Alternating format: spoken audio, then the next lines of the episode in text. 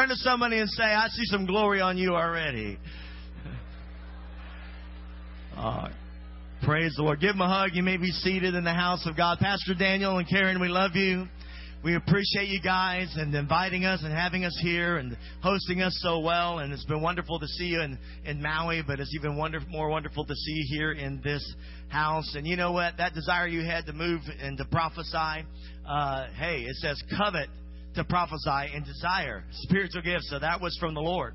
And that's God's heart, that we would have that kind of heart to move with Him and to flow in the anointing. Well, we're very excited tonight. We're just uh, believing to have a fun time. I believe tonight's just going to be a celebration impartation service. Is that all right? Amen.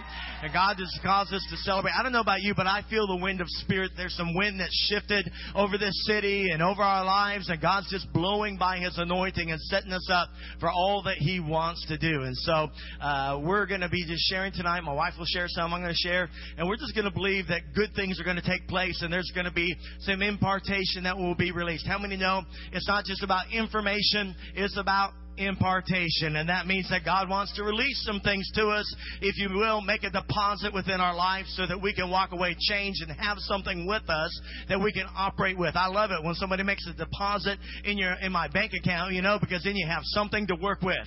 And so I tell you what, that's what we're going to believe that will happen uh, as we share, as we minister. Jesus said, "My words, they are spirit and they are life.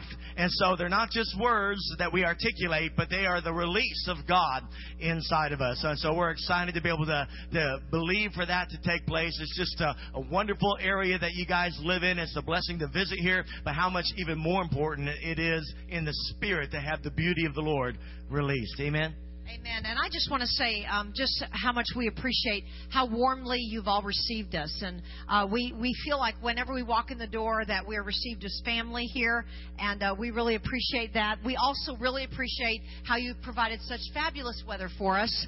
Um, I know that. Uh, uh, last last year when we came, I think it rained pretty much the majority of the time that we were here. From what I understood, it, it kind of rained most of your summer last year.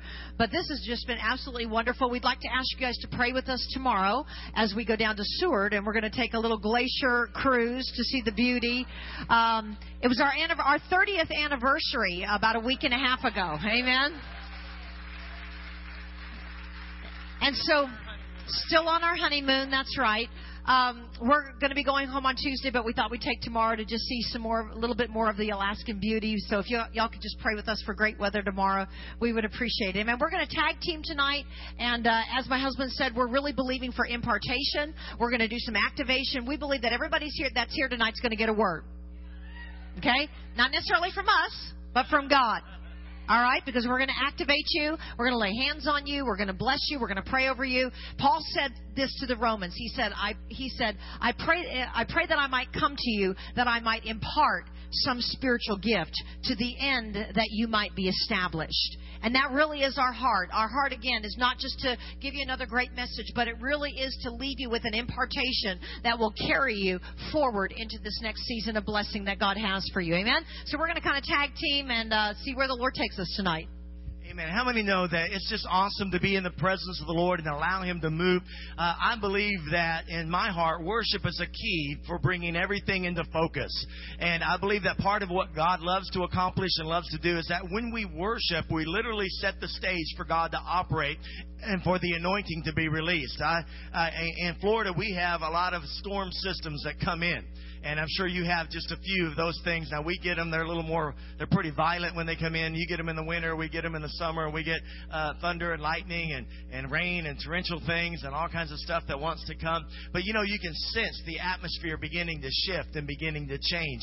And uh, I believe when we praise, literally we can set the stage. We believe that uh, the prophetic and the move of the Spirit all goes in concert with the release of praise and worship rightly before the throne of God. In fact, in Chronicles, you'll find that that uh, the sons of the prophets and the chief musicians in the house of the Lord, many of them were the same, and they worked in concert together. It said that when the trumpeters and the singers began to make one sound, that it said that the glory began to fill the house of the Lord in such a way the priest could not stand to minister.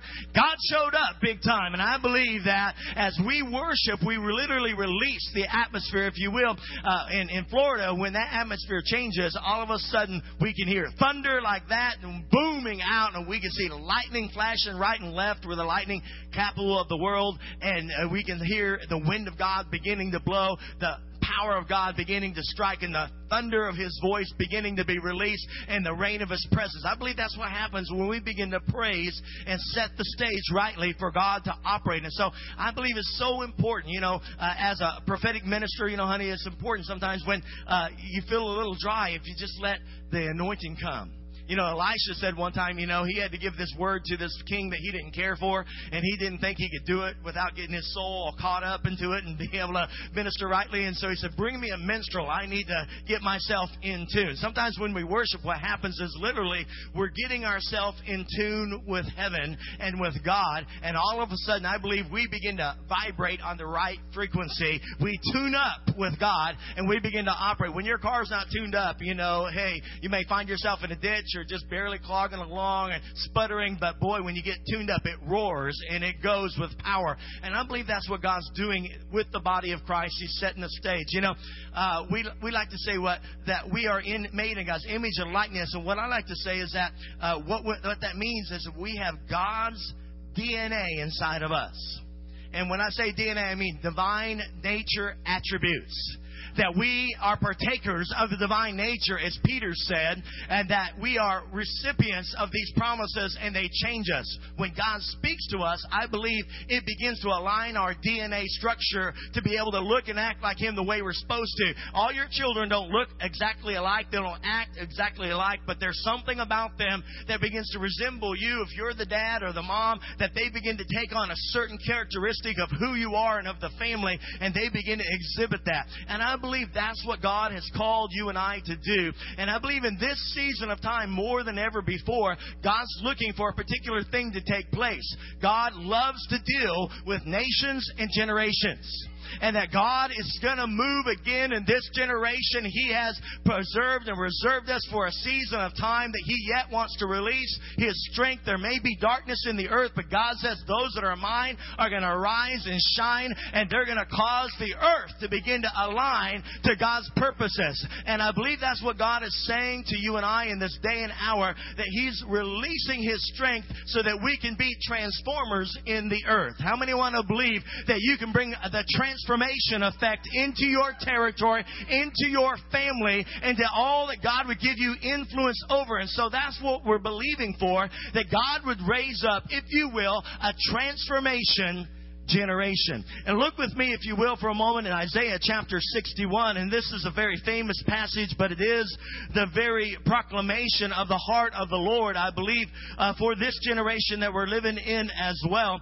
And he uh, rose, if you remember, one day in the midst of the synagogue, and Jesus took the scrolls of Isaiah and he opened them up to this passage, and he began to make a declaration about himself and about his call of destiny and what he would accomplish in the earth. And he said, The Spirit of the Lord God is upon me. How many know you've got to believe that the Spirit of the Lord is upon you, not just upon your pastor, not just upon some great prophet that comes to town or some evangelist you've seen on TV, but you've got got to believe that the Spirit of the Sovereign Lord dwells inside of you and that He has anointed you. If you are a Christian, that means you are an anointed one.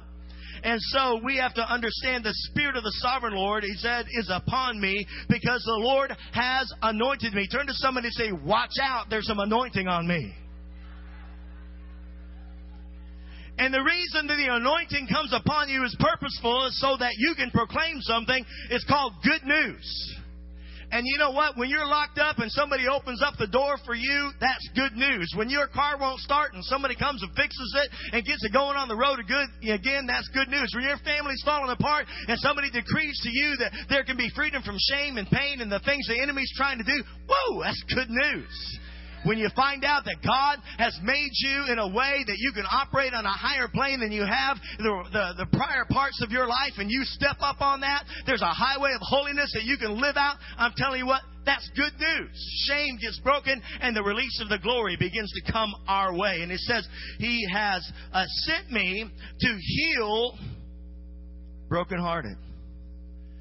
Just a few out there, folks They've had their heart broken, even some in the church.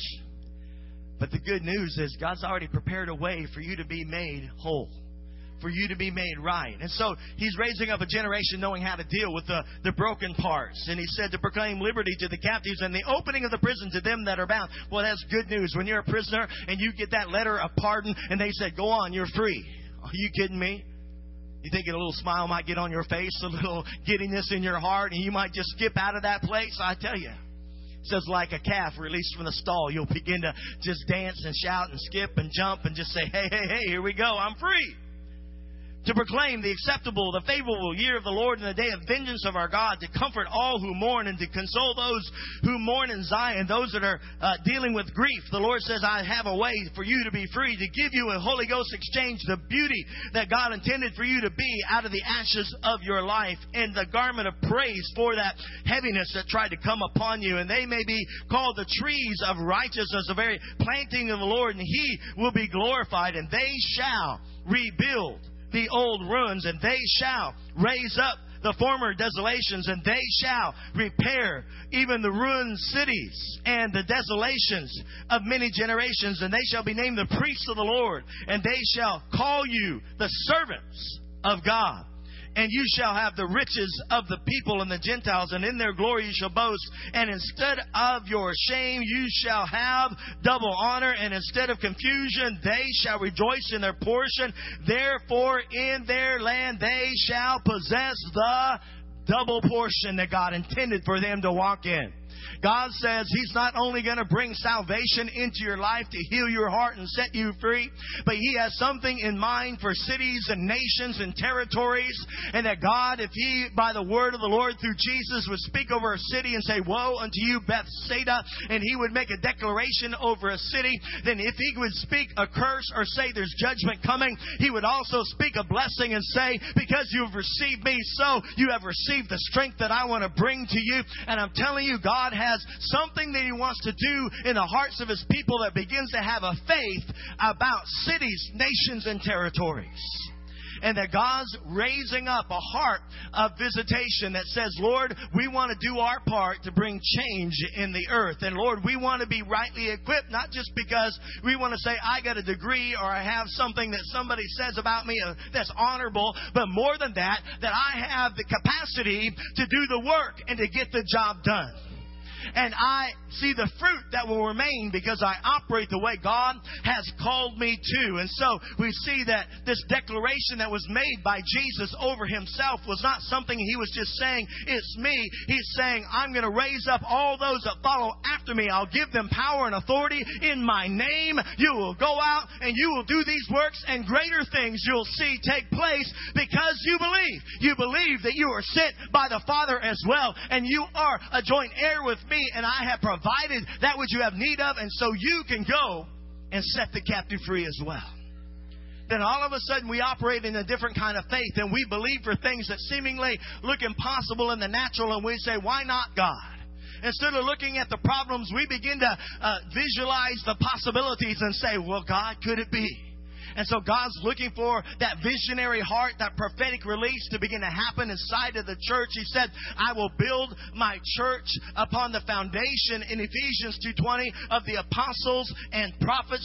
Jesus Christ himself is the chief cornerstone, but apostolic and prophetic ministry points to the life of the Lord Jesus Christ. And so when the church is built rightly upon that foundation, it aligns to the life of Jesus. That means we begin to act and look and demonstrate just like Jesus did then all of a sudden we begin to do the works of Christ in the kingdom that He said we were to cry out to come begins to be demonstrated and the kingdom comes nigh unto those that are in need. He said, if I by the finger of God cast out the devil, then you know that the kingdom of God has come unto you. And so if we have that authority and that place to operate in dominion and demonstration, then we can say here, the kingdom is being released because you're being set free That's the transformation effect that God says we have the opportunity and the privilege to enter in with Him in this kind of ministry. And I believe one of the keys that God says must be set rightly in the church, as it says there in Ephesians 2.20 and Ephesians 3.5, He says that uh, the apostles and prophets are going to be ministries of revelation. He said, I will reveal mysteries by my Holy Spirit through the apostles and prophets that I will send. He said in Luke 11, I will send you apostles and prophets. That's what the wisdom of God said He would do. And He said, the wisdom of God will send you apostles and prophets, though some will reject. The Lord says, I have released them as a key that would bring the key of knowledge and that would bring the blessing of God's release into the earth that He intended to bring. As I said uh, the other day here in this house, I said, we've been to a lot of nations and I've seen what corruption and witchcraft and the assignments of curses and, and what hell tries to do in many places. It locks up the treasures that are in the earth and the talents and giftings and abilities of a people. But when the word of the Lord comes, it begins to speak to the reality of what God's put inside of them and has put inside of a nation, has put put aside of a territory, and all of a sudden the opportunity is to break loose from that darkness and from that covering. To, when you say discover something, that means you uncover it. It was covered, but not anymore.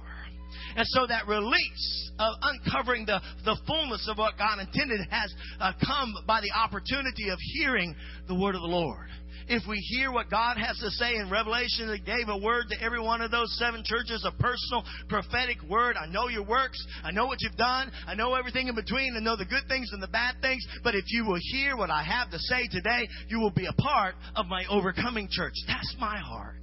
God, I want to be a part in these last days of not the afraid church, not the running away church, not the traditional church, not the church that's living out of the status quo or kind of riding the fence. God, I want to be a part of that overcoming church that brings an overcoming anointing into the earth.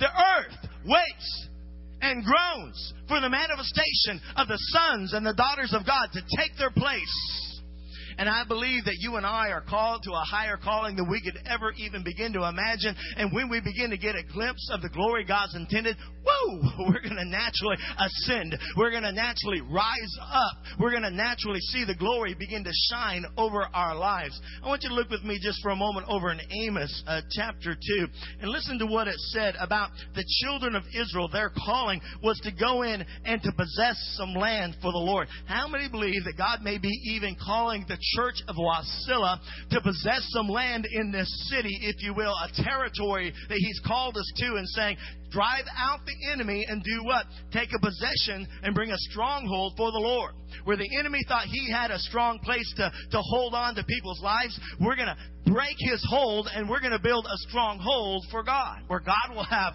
a stronghold on people's lives. Amen? And look what it says the strategy that God intended for the people of God to go in and possess was it says in Amos chapter 2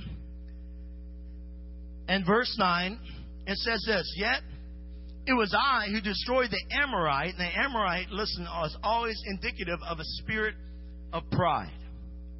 And there's a lot of pride in the earth, and there's a lot of pride sometimes in the church.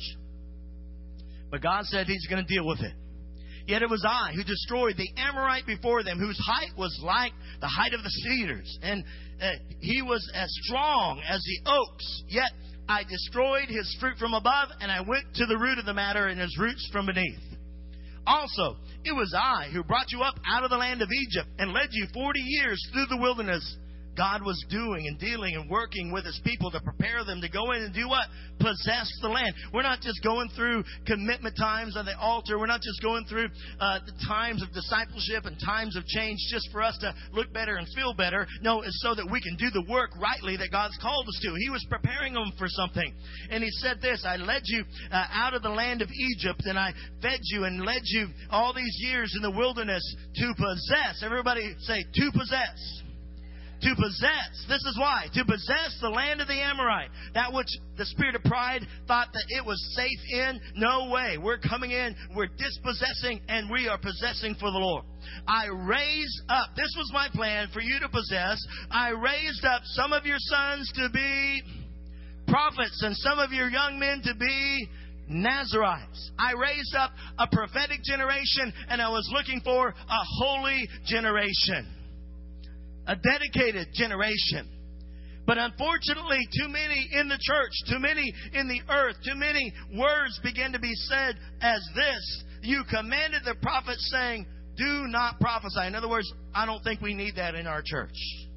I don't think we need that in this city. I don't think we need that here in this place. And he said, No, we reject your plan, O God. We don't need the prophetic and we don't need the prophets. Behold, but I am weighed down by you. Because you also gave the Nazarites wine to drink, and you said, It's okay. You don't have to be so holy. You don't have to be so righteous. You don't have to live a right kind of life before the Lord that's dedicated. And because you rejected my plan, behold, I'm weighed down by you as a cart full of sheaves is weighed down. In other words, I would love to do a lot, but I can't.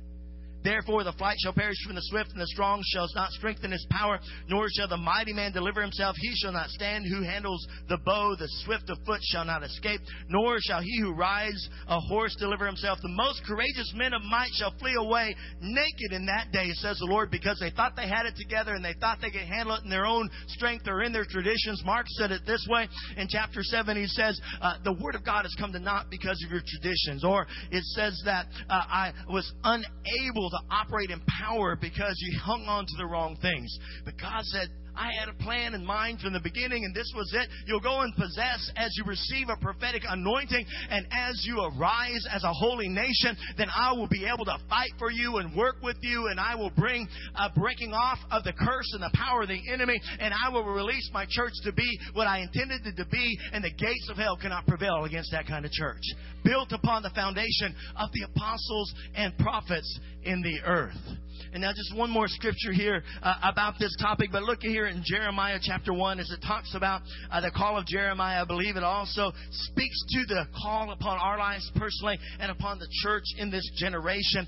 And it says this Before I formed you in the womb, I knew you. And before you were born, what? I sanctified you and ordained you to be a prophet. Where? To the nations. Do you think God is still sending prophets to the nations?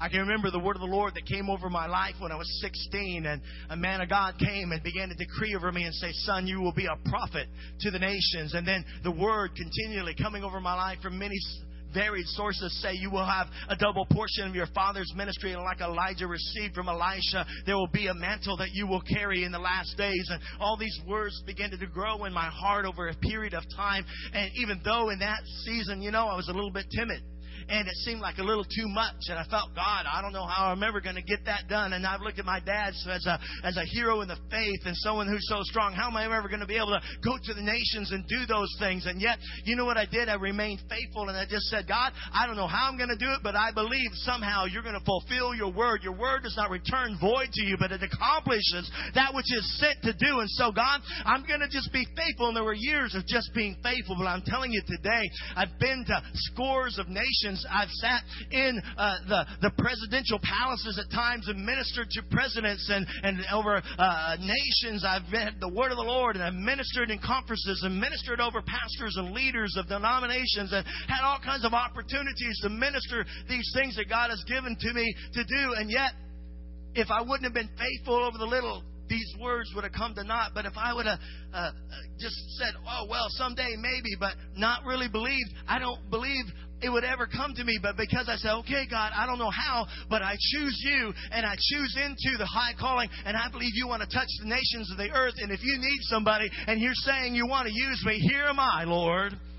As Isaiah said, here am I, Lord send me. I mean, even he said, you know, I feel like I'm full of uh, uncleanness and, and I need a coal from the fire and I don't think I can do this thing. But when God got done, he said, hey, you're going to go and do all that I called you to. He said to Jeremiah, he said this.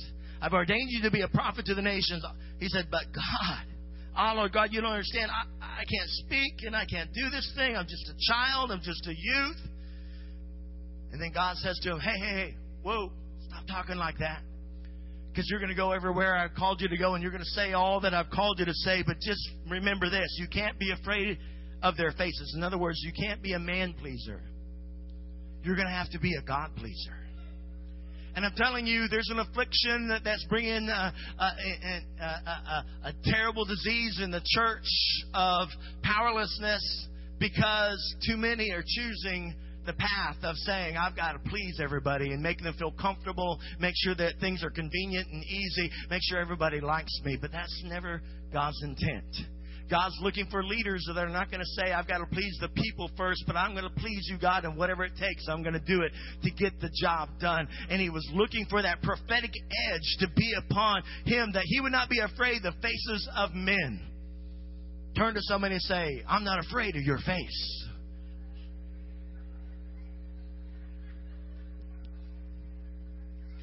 For I am with you to deliver you from their face. I mean, from whatever you face. then listen, then it said, But then the word of the Lord came, and I put forth my hand. He says, Then the Lord put forth his hand, and he touched my mouth. And the Lord said to me, Behold, I have put my words in your mouth, and I have this day set you over the nations and the kingdoms. And you will root out, pull down, destroy, throw down, and then build and plant the kingdom of God. You will deal with the enemy, and then you will release my glory. I believe that's what apostles and prophets are called to do. And I believe that God wants to put His word in our mouths. And it's not just some prophet here or there, but I believe what God said in the last days He will do is that He will take of His Spirit and He will pour it out upon all flesh. And when He is done, the sons and the daughters that are in the house of God will begin to prophesy, have dreams, and have visions, and they will arise with a mantle of revelation. And I believe that means that you and I have the opportunity to be a voice for God.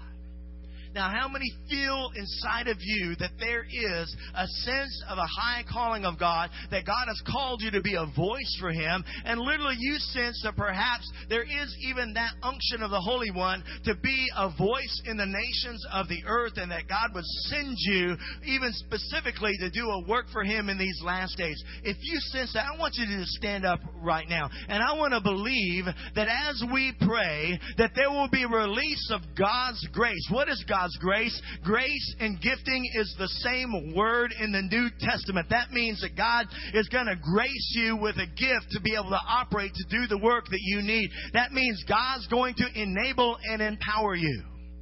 After that, you have received the Holy Spirit. God says, You shall receive the power to get the job done. Now, just lift up your hands toward heaven because it is the Lord that will bless you. I believe He is taking some coals from the altar and touching some lips right now. I believe that God is taking his hand and touching our mouths as he did Jeremiah and saying, Son, daughter, I will put my words in your mouth. You may feel too young, too dumb, too too uh, unqualified. You may feel like there's just something about you that's not right. You're not pretty enough, smart enough, whatever you think. God says, let's put that aside. Just like He said to Jeremiah, He says, don't say that anymore. Don't believe that anymore, for you will go to all that I send you, and you will say all that I will cause you to say, and I will be with you to deliver you wherever you go. So lift up your hands to the Lord. Father, I thank you that we are not going to be a timid, fearful people that cower away from the call of God. But as we lift up our hands to you, and Father, as I stand here as an apostle of God, as my wife is here, even with that prophetic release of the fire of God, Father, I agree right now for release of the prophetic apostolic anointing to begin to abide upon this congregation and those that are standing now believing to receive of a mantle and to begin to run with the vision and being willing, oh God, to be a voice for you. Father, we will not choose to be silent. We will not back away and say we will be comfortable. We will not say I'm afraid, but we will step up and do the things that you ask us to do in obedience and we will trust you that you will bring the fruit. You are the one that accomplishes and finishes the thing. Your word goes forth and it does not return void. But Father, if you need a voice, if you need one to speak, if you need one to decree, if you need one to pray, if you need one to say, what needs to be said, oh God. Here am I. Lord, here am I. Come on, your dedication is to God. Your dedication is before the throne. Your dedication is being witnessed by the seven spirits. Your dedication is being witnessed by the angelic host. Your dedication is being witnessed by those that are righteous and have gone before, standing in the balconies of heaven, cheering us on, saying, Yes, they're the ones we need. Father, here am I. I will go to the nations of the earth. I will go into this city. I will go into my school or into my workplace. I will go into the halls of government if need be. I will go wherever you send me. It may be a great city or it may be just a rural place on the side of a mountain. But wherever you send me, God, I'm going to say, let me be faithful to fulfill your high calling. Lord, raise up your apostles, raise up your prophets. In these last days, let the witnesses arise that will witness to who you are and demonstrate your kingdom in the earth. Give a shout to the Lord. Hallelujah. Hallelujah. This uh, this gentleman right here on the second row, right here. What is your name? Yes. Terrence. Stretch your hands out towards Terrence. Father, I thank you for Terrence. And the Spirit of the Lord says, Son, I am lighting a fire in you because I am making you a prophetic fire starter throughout this land, says the Spirit of God. The Lord says that you've come out of a season of encountering me. You've come out of a season of sensing my presence and seeing my hand in a powerful way. And the Lord says, Son, that you went through your days of feeling like you were Jeremiah the prophet, crying out, the weeping prophet, crying out for a generation. But the Lord says, Son, I want you to know that you're going to see much fruit from your intercession. You're going to see much fruit even in your own family. You're going to see much fruit even in the open doors. For I've made you a mighty warrior for my kingdom, says the Lord. I have made you a Joshua in this land, says the Lord. And the Lord says, Son, I want you to know that every place you put your foot, I have given it to you. The Lord says, Son, I am extending your dominion. Son, I am ex- increasing your authority authority. The Lord says, Son, I am building the power, the power resource, the power dynamo that has been in you. The Lord says, Son, you're going to heal the sick, you're going to raise the dead, you're going to prophesy the word of the Lord that is going to light a generation on fire. Now, Father, I loose that mantle upon him, Father God, with fire and with power in Jesus' name. Hallelujah. Clap your hands to the Lord.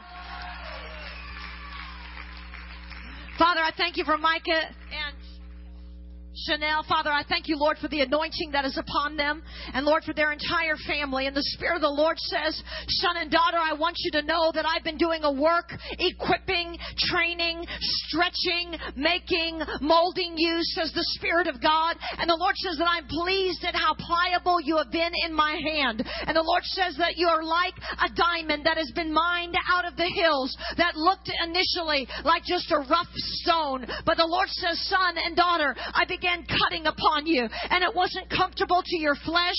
You got pushed out in some things that you said, man, we are so not ready for this. You got pushed out into things and you said, Pastor, that's just not my gift. You got pushed out into things and you said, this is really not me. But the Lord said that I'm like the master stone cutter, that I looked past all the rough spots. I looked past all the stuff, says the Lord, and I saw the solid diamond that was in you, says the Lord. So the Lord says, I began to cut upon upon you, and I began to grind upon you, and I began to polish you, says the Lord. And I am making of you that which is a multifaceted dimension for ministry, says the Lord. For there are going to be those that are going to say, oh, they're prophets, and there's going to be those that are going to say, oh, they're apostles, and there's going to be those that say, no, they're evangelists because they win souls. There's going to be those that say, man, they're awesome pastors. There's going to be those that say, man, they teach the word. What are they?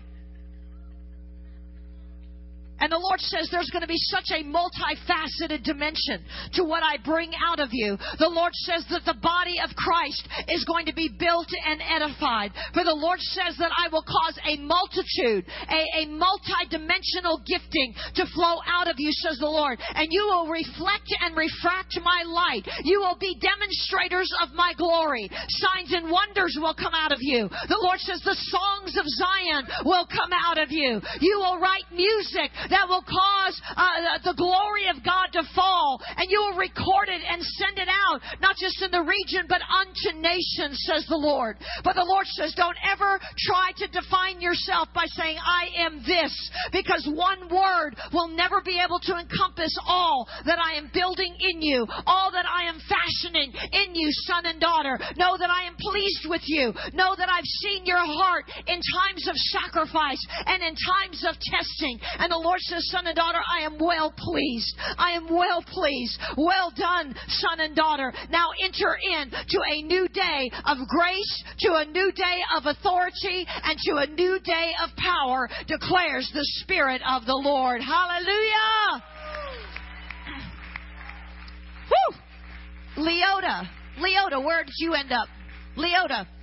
Leota is one of our graduates of our Bible calls. Leota, come on down here real quick. Hallelujah. I haven't seen her for a while. I just have a word of the Lord for you. The Spirit of the Lord says, Daughter, I want you to know I'm putting a demand on the anointing that's in you.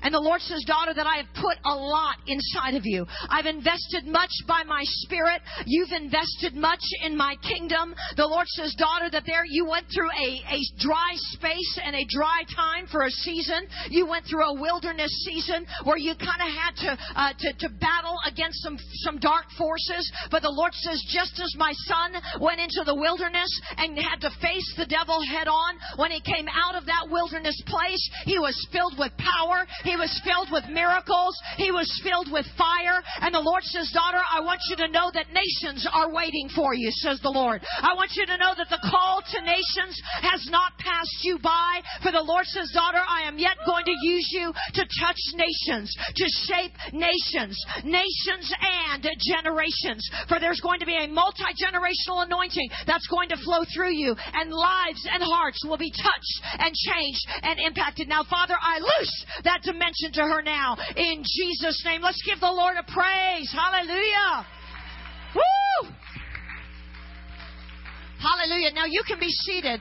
The, uh, we're talking about being a transformation generation, and, and, and one of the things that we've got to have is we've got to have that apostolic prophetic anointing, and we've got to have that ability to understand that the heart of God is really to touch nations and generations. So the first thing we pray for you is for that release of, of anointing and revelation. But I wanted just to read you um, for just a second a. Uh, a word that came in from one of our intercessors that I just thought would bless you as we're talking about the prophetic.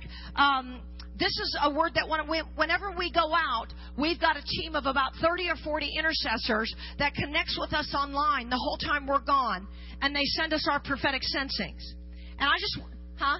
And they're praying. They're praying for all of you. So I just wanted to read this one uh, that that came uh, yesterday, and uh, this this one says, Pastor Jane, what I hear the Lord saying is um, that I saw a gold, I saw a vial of golden oil flowing Uh, no, I, I'm sorry.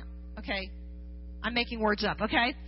I immediately saw a golden oil that was flowing with the pipeline there in Alaska that carries the oil across the open expanse of land. As surely as the man as man has refused to access the oil here in Alaska to meet the need of man, I am releasing access of my oil, the Holy Spirit anointing, to meet the spiritual need of man that has far greater wealth, says the Lord.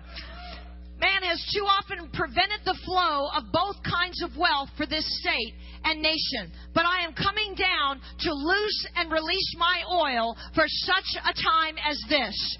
My oil will bring the much needed wisdom to release the wealth I intended for this state and for this nation from right there in Alaska, says the Lord. We release that word in Jesus' name. Amen. Amen. You know, and part of what I think God is saying to uh, this nation and to this state as well as this city, but also to a generation, is that He wants to do something new in the heart of those that would lead. And I believe that what God is saying in this hour, that there must be, yes, those that lead by demonstration and by uh, that powerful release of God's grace and gifting, but He's also saying there must be a higher standard of the release of the apostolic fathering that God wants to see take place. And I believe that God is looking for a release of the anointing that is something we might call the reproducing anointing. In fact, my father says this a lot of times. We want to be reproducers that reproduce reproducers. And so there's something about demonstrating the anointing of God, and that is a powerful thing that we must be able and willing to do. And that is an example to many, but there's also that capacity that God is looking for, for us to rise up into that place of ability, not just to say, look what I can do, but now to say, God, how do I take that which I've received and how do I release it into the next generation? Or how do I release it into those that are rising and to be able to take their place? Because I don't want uh, just to be that I'm able to do these things, but I want to be able to equip the way God has called me to. And I believe in Ephesians 4:11 it says that the apostle, the prophet, the evangelist, the pastor, and the teacher are called to do something, and that is to equip the saints.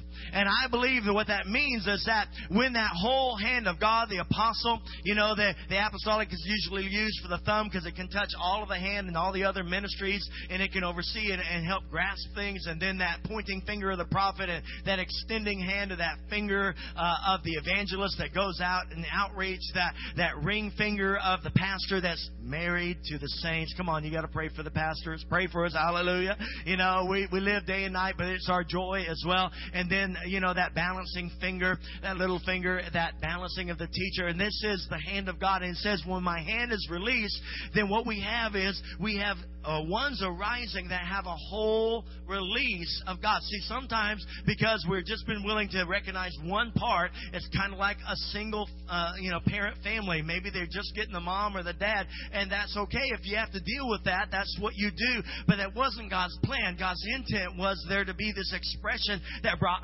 wholeness to people of all that God wanted to do. And I believe when we have the hand of God, all fivefold ministry functioning in the church the way it ought to, then I believe it brings forth that capacity for us to operate in all these abilities. Honey, why don't you explain that a little bit to them? Just about how when a, a saint is really equipped, what takes place?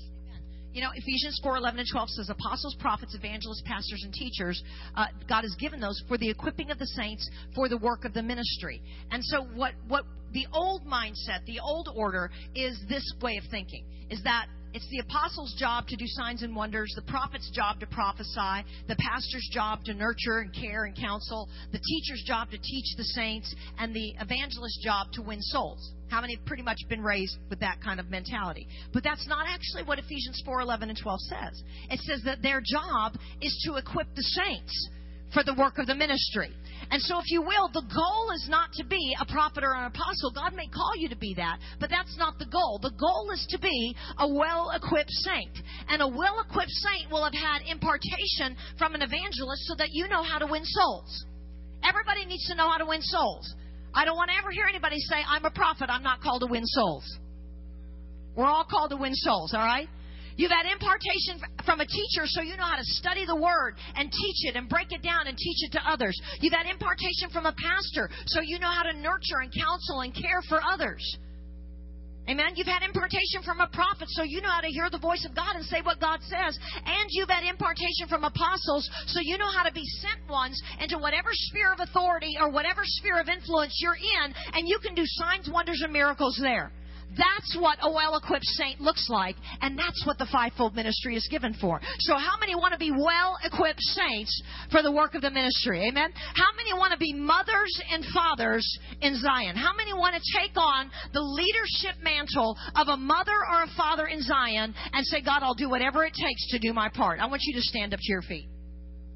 Come on, if you're willing to say, you know what happened I, when I became a dad, 28 years ago on Father's Day, my daughter was birthed in uh, uh, in L.A. out in Los Angeles as we were going to school out there. When I became a dad, you know what? There's a different mentality that takes place. Before, you know, know, you're a man and everything revolves around you. You want your needs taken care of. And all of a sudden, when you really uh, grow into that place of being a father, then you have to kind of put yourself in another positioning. And now your life is spent in what you can do to care for those that God's given to you and to raise them up. And you know what? A father, he's not threatened by the strength of his children. In fact, he gets so proud and excited to see them rise up right alongside and even to go past and surpass him. My dad used to say it to me this way. He says, Son, I'm looking for you to surpass me someday, but you got to understand, uh, you're not going to get it by default. I'm not slowing up. So, you know, he's saying, You better run fast to catch me. And I, I believe that's what a father says. I want to put the example out there rightly before you, son or daughter,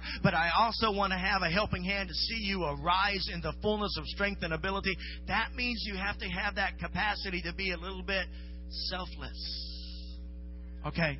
Because remember what said in Scripture, you know, you've been babies long enough, crying, crying, I just want to need, this is what I need, this is what I need, give it to me, give it to me, give it to me. And it said you need to get off the milk and get on the meat. And when you get on the meat, then you can begin to be one that teaches others. Now come on, lift up your hands if you're saying, God, that's me, that's what I want to be. Father, you're looking for a church that's really ready to grow up. Lord, we're, we're, we're getting past the stage of infancy, immaturity, and saying it's all about me, and we're laying those days behind us. When I was a child, I acted like that, but I'm not a child anymore. I'm growing up. I'm receiving that mantle of agape, selfless, giving, sacrificial love. I'm rising up into a mantle of motherhood and fatherhood, and I'm saying, God, I'm growing up not just so I can show off who I am, but I can demonstrate demonstrate you and then reproduce these things in those that you would cause me to have opportunity to bless. You are the God of Abraham, Isaac, and Jacob. You are a multi generational God. And Lord, you started even that way in the family and you're continuing to do these things. And so, Father, we lift up our hands to say, God, we want to take that rightful place that you've offered to us and we're going to give our life. We're going to lay down our life. We're going to give our gift. We're going to release our strength. And we're going to do our part to raise up a radical, on fire, full of faith, powerful generation that will know who they are and receive that great love and understand they are a powerful release of faith in the earth that will bring change. Father, let us be a transformation generation because we've changed. You've turned the hearts of the fathers so the hearts of the children can be healed and the curse does not work in the earth. The spirit of Elijah is being released in the last days. Mothers and fathers in Zion, arise. Just give a shout to say, Yes, Lord. Hallelujah. Amen. Just stay standing for just a second. I want to minister to this mother and father, Tammy and David all right. Now, Father, I just bless Tammy and David right now. And I thank you, Father, that they are one of the mothers and the fathers in this house, Father God. And the Lord says, Son and daughter, I want you to know that I've given you a heart to watch after my family. I have given you a heart to watch after things that other people don't see, that other people don't hear, that other people don't know. And the Lord says, Son and daughter, that you are ones that I have called to stand in the gap. And the Lord says, Son, that I am putting a fatherhood anointing upon you. And the Lord says that there are going to be those that you're going to spend time with, that you're going to invest yourself into, that you're going to begin to teach the basics, teaching the ways. The Lord says, son, that you're going to mentor uh, some young ones. You're going to bring them up in ways of integrity, ways of business understanding, ways uh, uh, of, of, of, of mentoring them into an entrepreneurial anointing, an entrepreneurial spirit. The Lord says, son, I'm going to use you in a powerful way to, to, man, to mentor and to mantle many in my kingdom, says the Lord. And the Lord says, daughter, I've given you a, a watchman's eye, and I've given you a tender heart, says the Spirit of God. And the Lord says, Daughter, you're very compassionate, but at the same time, you're like a mama bear. And the Lord says, Daughter, that you're not afraid to go after those that are coming after my kids. You're not afraid to go after those and to, and to get in the way. The Lord says, Daughter, you have a righteous hatred for the enemy, and you have a righteous hatred for anybody that's trying to use or abuse or distract uh, from the kingdom purposes. And the Lord says, Daughter, I've set you like a watchman at the gate. And there's times that you stand at the door of the church and you just watch. And the Lord says, Daughter, you bind and you loose. And you walk in the authority that I've called you to. Never underestimate, son and daughter, the, the hand of God upon you. Never underestimate that your greatest days are yet ahead of you, says the Lord. That your greatest days of service, your greatest days of the kingdom, your greatest days of ministry are yet ahead, declares the Spirit of the Lord. Come on, let's give the Lord a hand for that. Amen. You can be seated for just a moment. Another anointing that we want to just release to you is something that we call the family anointing. My husband just talked about it being the uh, uh, the, the anointing, you know, that God is a multi generational God, the God of Abraham, Isaac, and Jacob. And I think that we've probably all been around long enough to hear about generational curses. How many have heard a few things about generational curses? How many have maybe lived a few of your generational curses, okay? But you know what? I'm looking forward to the day that we spend more time talking about generational blessings than about generational curses. Amen? My husband is actually a product of generational blessing because his father was the first in his family to get saved, and he brought a new heritage. Now, listen, your natural family may not have given you a godly heritage, but you're now grafted in to the heritage of Jesus Christ being your brother. Amen? And there is a there is a family anointing I know upon this house, and there's a family anointing upon the house that we operate in. Uh, currently in our church, we have um, his father, we have our generation with his brother and sister uh, and uh, the, the three siblings all working together in ministry. His brother's the CEO of our ministry. His sister works with the ministry, and we pastor the church in the ministry. And so all three siblings are working together. Uh, every single one of uh, Bishop Hamon's grandchildren are in our church. Amen. Every single one of them can prophesy and can minister. Amen. Um, all three of our kids started prophesying at an early age, and now our grandchildren are being raised up, and all the grandchildren are in the church being raised up at the same time. Do you know that when your children get the Holy Spirit, they don't get a junior Holy Spirit? Y'all know they get the same Holy Spirit that heals the sick, that raises the dead, that's full of power. And last year we had something happen that I thought was really cute. Um, our, our granddaughter, Madison, was in the back of the church uh, being held by my daughter, and we were in a time of worship and she was maybe not quite two at the time. And my husband was up front and he said, I want us all just to go quiet for a moment and I want us to just listen to the Lord. And so the whole church kind of went quiet, and we're not a quiet church. We don't generally do quiet very well, okay? But we were, so we're not often quiet, but there was a, there was a quietness, and he said, "I want you just to listen to the Lord." And so when everything went quiet, my granddaughter said to my my daughter, uh, "What's happening?" What's happening? And she said, Well, Papa wants us to listen to what Jesus is saying. Can you listen to what Jesus is saying? And Madison said, Mm hmm. And she closed her eyes. And then she opened them. And she said, Did you hear Jesus say something? And she said, Mm hmm. And she said, Well, what did he say? And Madison said,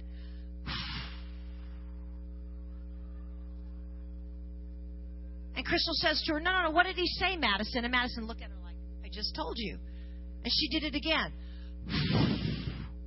And the second time she did it, from the pulpit. Now, they were in the back of the church. My husband gets up and says, I just hear God saying He is sending His wind of His anointing into this place. He is filling this place with the breath of God. Come on, our children ought to be raised hearing the voice of God.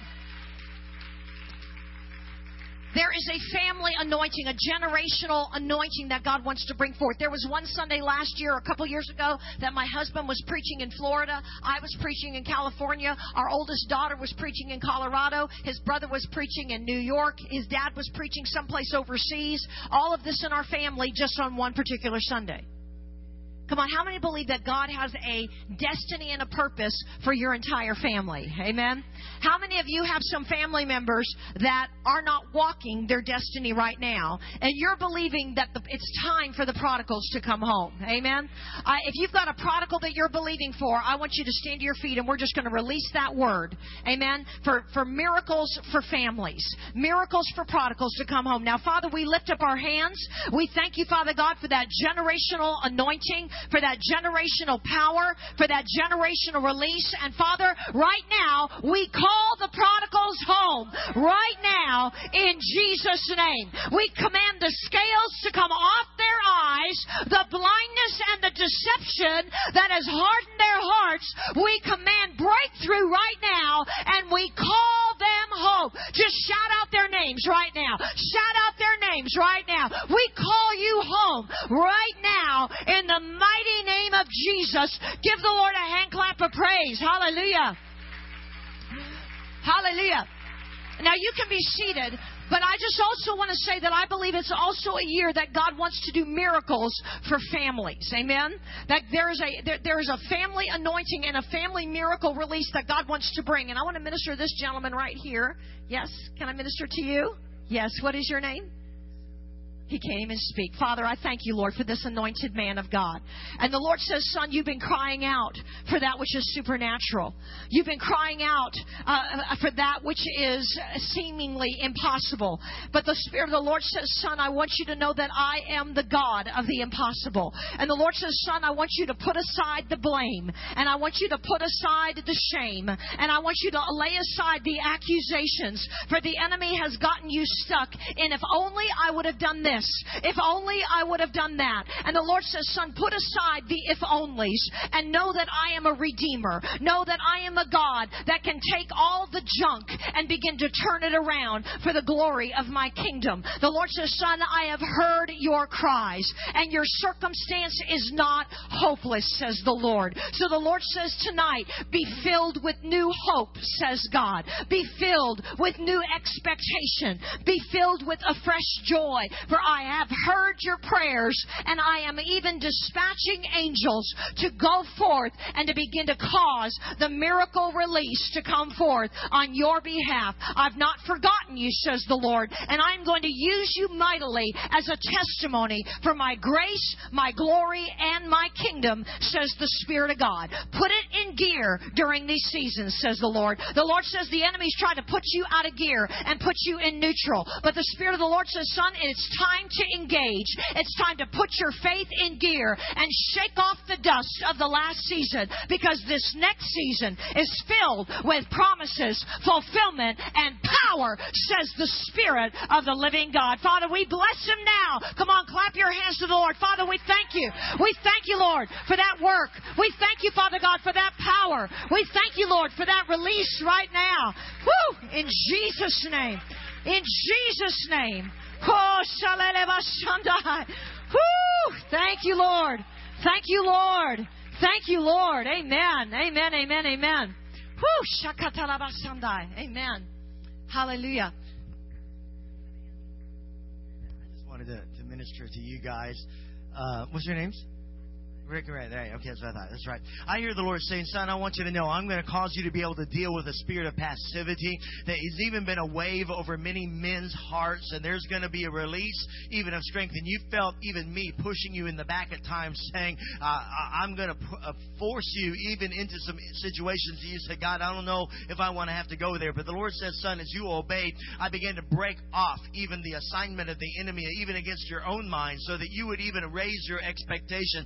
And I'm I'm going to cause even there to be a release, even a revelation that will come, that you're going to break off false expectations that people have thought that they were supposed to be a certain way and they thought this is the way it ought to be. But I'm going to begin to release strength even in the men, says the Lord. And I'm going to begin to cause even a re- new release of understanding of identity to come. And I'm going to show you some things in my word. And I'm going to demonstrate some things even in family. And I'm going to begin to show you how to operate with authority in these arenas so that uh, the enemy enemy would not play games even with those that I've called to rise up in these days because the wall has fallen at times and there's been waves of invasion that have come into families and it's robbed even good things. But the Lord says, You've seen the devastation, but now you're going to see the demonstration of what I can do. And the Lord says, Son, if you will believe me, you will see ministries birthed out of you. And you will see ones that will run and go and bring forth mighty men of valor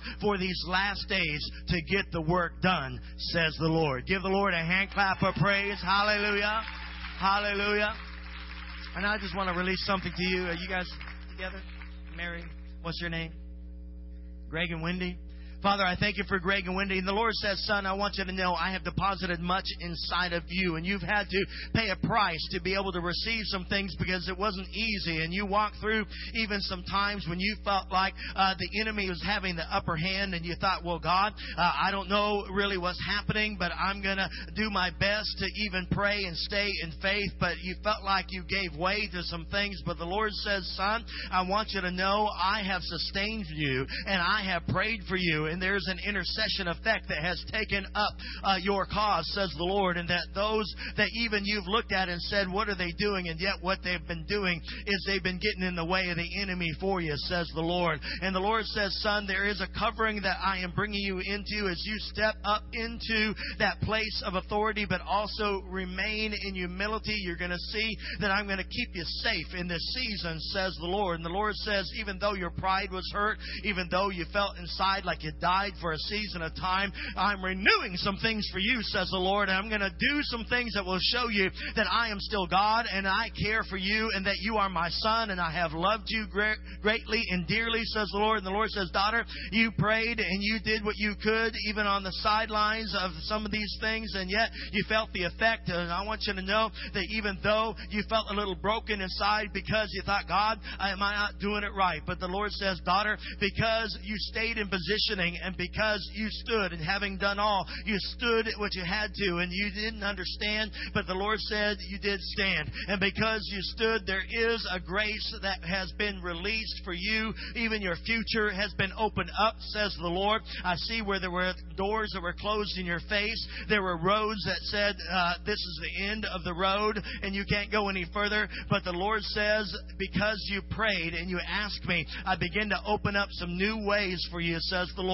And I see some grading, I see some bulldozing, and I see some opening up where God says, There's a road that wasn't there before. And I'm calling forth those things that are not as though they were. Even I put that spirit and anointing of faith inside of you, says the Lord. Now I restore their faith, Father, to operate. Lord, they're men and women of, of high caliber and high quality, and they're going to operate in a faith in these last days. And though the enemy thought he could slap them in the face, I take off the shame now in the name of Jesus, and I put the glory back upon their heads, and they're going to operate in the fullness that you made them for, and you're going to have lands and homes and things where people are going to come and feel safe and feel blessed and refreshed. You're going to have things to offer. You're not going to be empty handed, says the Lord, but you're going to see that I'm going to give you not just what you have need of, but what you have need of to get the job done. And so, Father, I bless them in it in Jesus' name. Give the Lord a hand clap of praise. Hallelujah. Amen. How many are grabbing hold of this miracle anointing? Amen. Can I minister to you, sir? Yes. Can I minister to you? Is this one of these ladies your wife? No? Single? Okay, come here. All right. What is your name? Daryl. Okay, stretch your hands out towards Daryl. Father, I thank you for this man of God. I thank you, Lord God, that uh, Lord that you have put inside of him tremendous faith. Father God, a tremendous strength of faith, a tremendous gift of faith.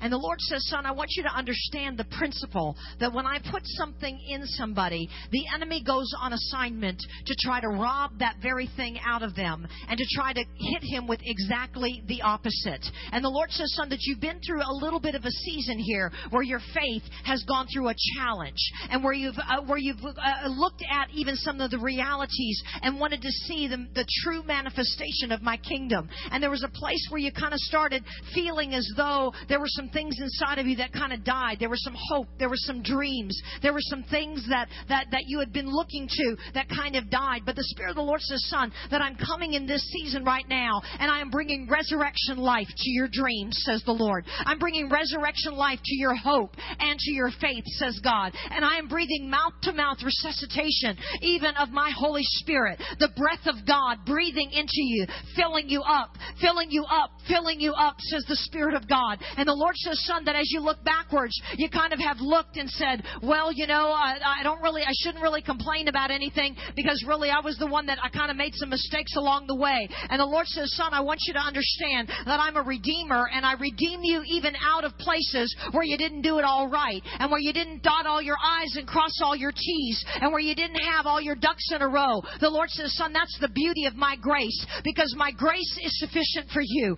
and my strength is made perfect in your weakness. The Lord says, Son, you're not a man that's comfortable with weakness, but the Lord says, Son, I actually love to look at your weaknesses, says the Lord, because it's in those places of weakness that I can pour in my grace, and my grace can be an overflowing measure, and my grace can create create that which is miraculous. The Lord says, Son, if you'll engage your faith during this season, you're going to see exceedingly abundant signs and wonders. You're going to see miracles, says the Spirit of God. You're going to see things that you thought were lost come back to you, says the Spirit of God. You're going to see things that you thought were, were the, the, the chapter was closed. The Lord says, Son, you're going to find that I've opened up a new chapter and I'm beginning to write a new chapter, says the Spirit of God. The Lord says, Son, do not count me out. Do not count me down. And do not think that I have in any way lied to you about my promise and my purpose. For I'm not a man that I should lie. The Lord says, Son, maybe it didn't turn out the way that you thought. But the Lord says, Son, I yet have a plan. I yet have a promise. And I yet have a purpose that I desire to fulfill in you.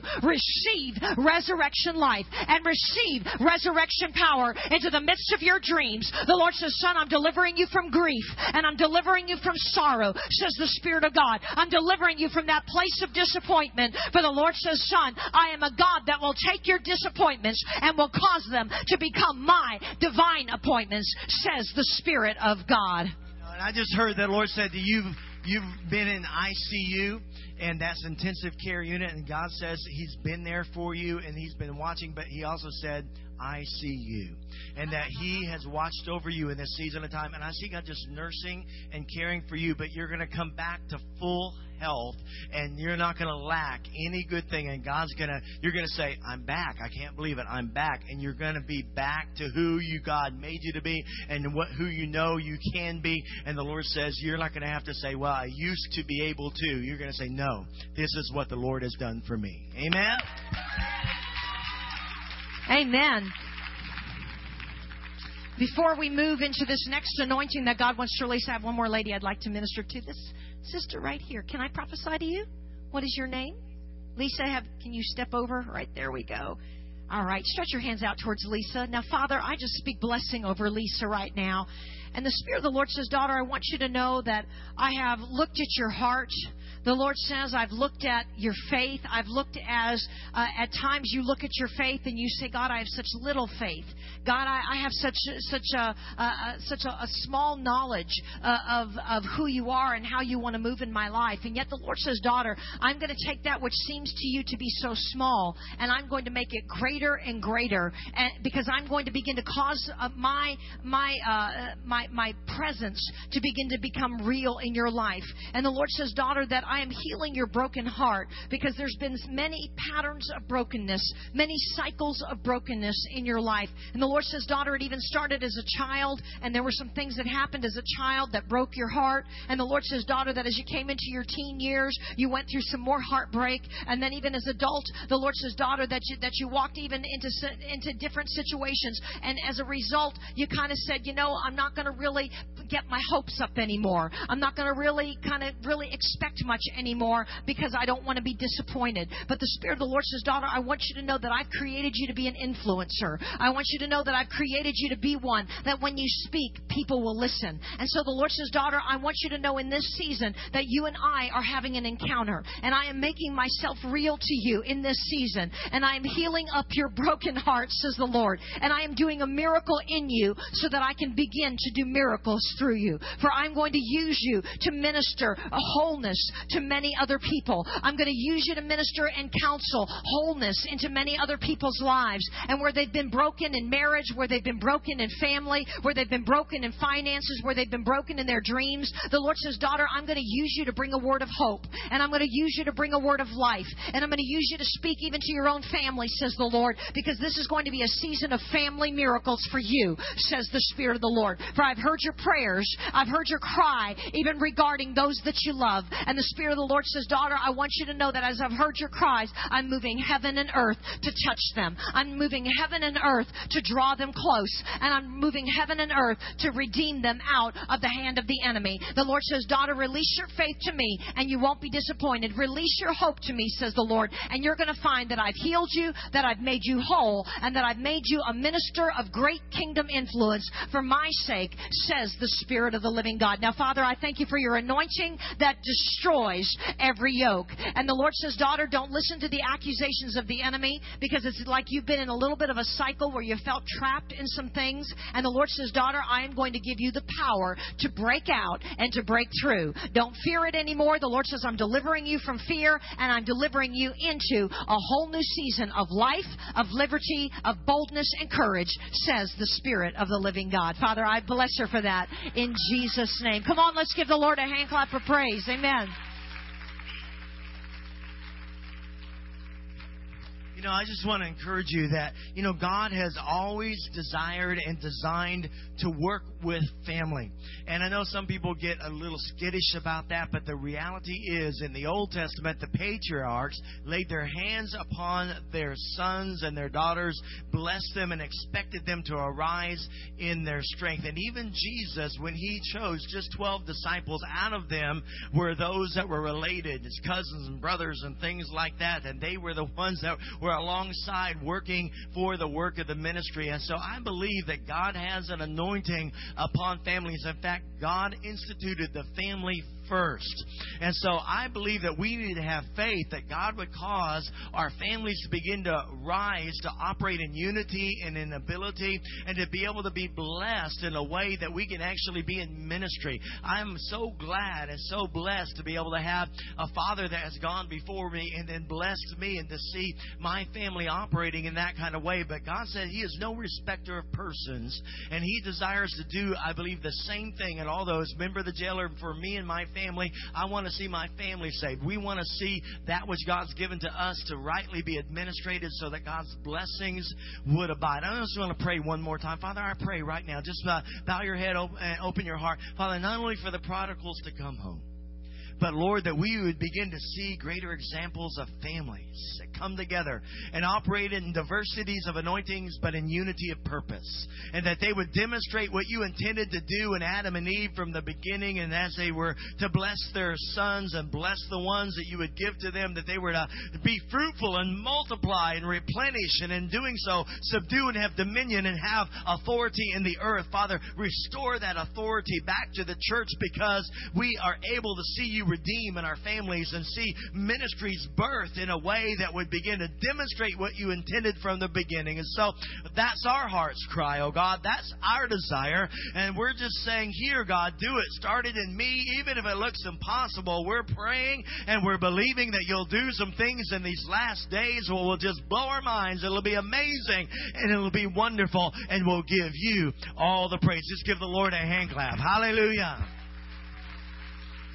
Amen. Now, one of the next anointings that we really want to release to you is one of the things that we feel like God has really put on us, and this that is uh, an ability to move into a warfare anointing.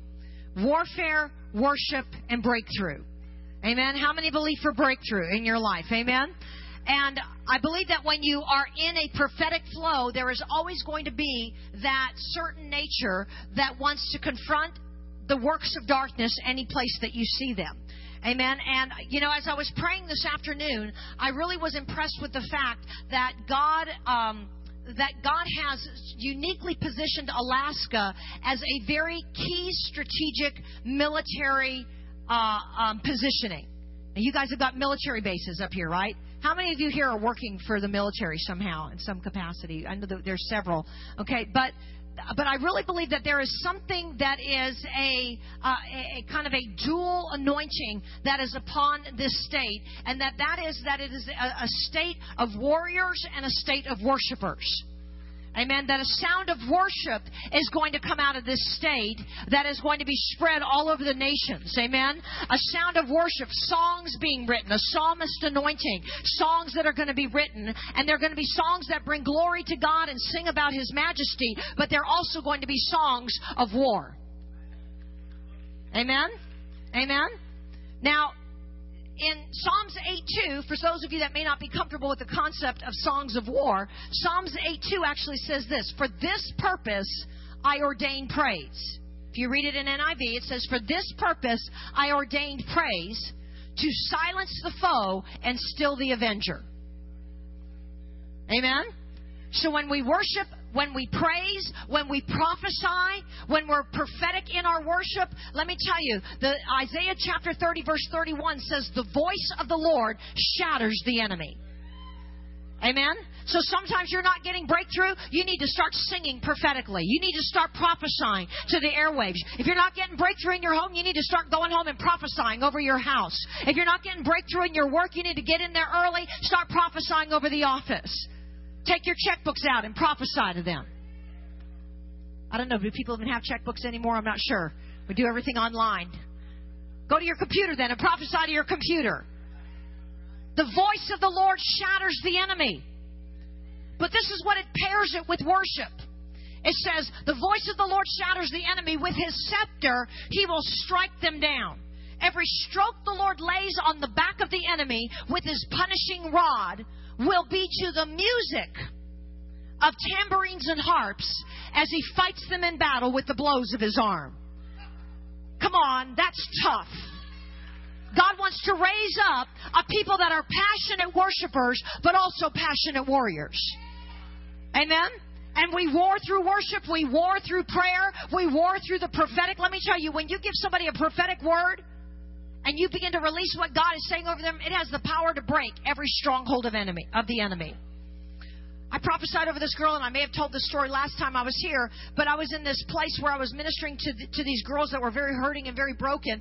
And this young lady was sitting in the back, and she was dressed all in black, and and and she was angry. You could just see anger just emanating out of her out of her life.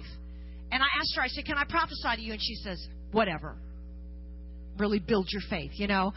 So I called her up and I laid hands on her. She had black fingernails, black lipstick, black, black makeup, long black, everything long black, just darkness. And angry. She comes up and she looks at me like this. Staring me down. So, being the woman of faith I am, I just shut my eyes and started prophesying. And I laid my hands on her, and this is what the Lord said. The Lord says, My daughter, you are not forgotten. You are not forgotten. I have not forgotten you. And when the Lord said that to her, she broke and she started weeping weeping into a puddle on the floor. And God continued to speak to her about her destiny. And God basically said, It doesn't matter where you've been, where I'm taking you, is I'm going to use you to be a voice for me. And I'm going to put you in front of your uh, in front of high schools and in front of youth groups and in front of community groups. And you're going to tell your story and you're going to set captives free. And when she, I got done prophesying to her, she stood up and she threw her arms around me and she hugged me change, transformation that happened because we released the word of the Lord. After the service, she came up to me and she says, You don't have any idea what the prophetic word did for me. And I said, No, I really don't. She said, But when you said, I am not forgotten, this is why it meant so much to me. And she re- rolled up her sleeve. And on her arm, right here, she had taken a knife and carved the word forgotten into her skin. And the Lord said, You are not forgotten.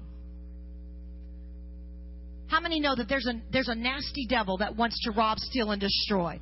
We need to use every weapon in our arsenal to fight him. And there is a warfare anointing that we want to release upon you. And I want to release it in one particular area. I want to release it in, as a mantle, but I want to release one thing in particular that I've just have been sensing since we've been in this valley, and that is this. I want us to really stand against um, a, a, a, a new wave of the Jezebel spirit that wants to come into this territory.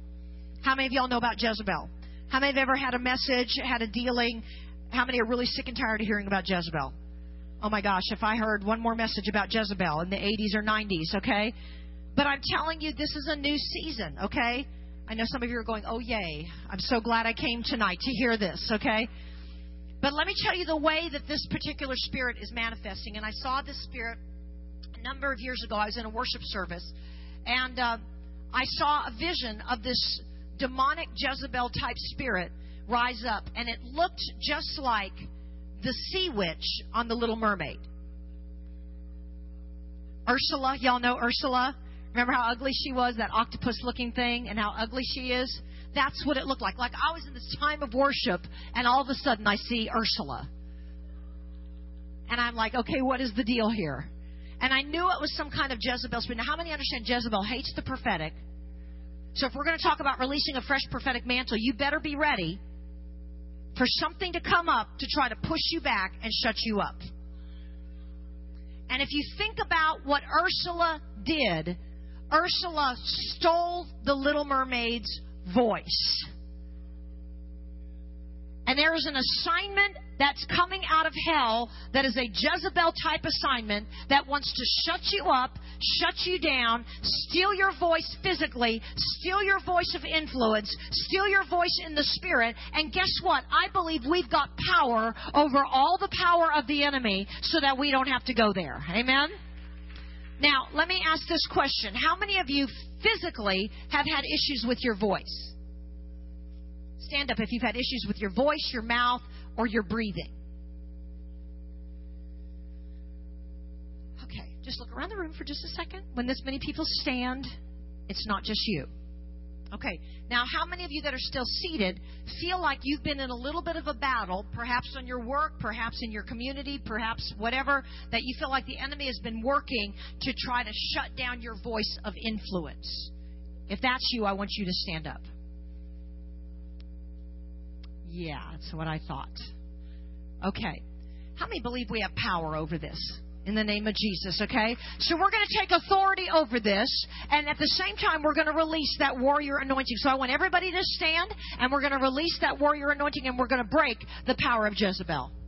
Let's just agree together. Father, we come against every assignment of hell that's tried to invade into our territory, and we begin to arise as the men and women of faith, and we take the sword of the Lord, which is the Word of God, which is the release of the prophetic in the earth. And Father, we wield it against the enemy, and we say, No, you will not enter into our territory. And we release the strength of heaven, and we declare the mighty man, the mighty man of God, the mighty mighty warrior, oh God, our King. Rise up now, oh Lord Sabaoth, and fight for us. Father, we agree as warriors for you that we're taking our positioning and we're pushing back the invasion of hell. We're saying now that we will do as it says in Joel, the weak will say, I am strong. And that means in the Hebrew, the weak will say, I am a warrior. And Father, we decree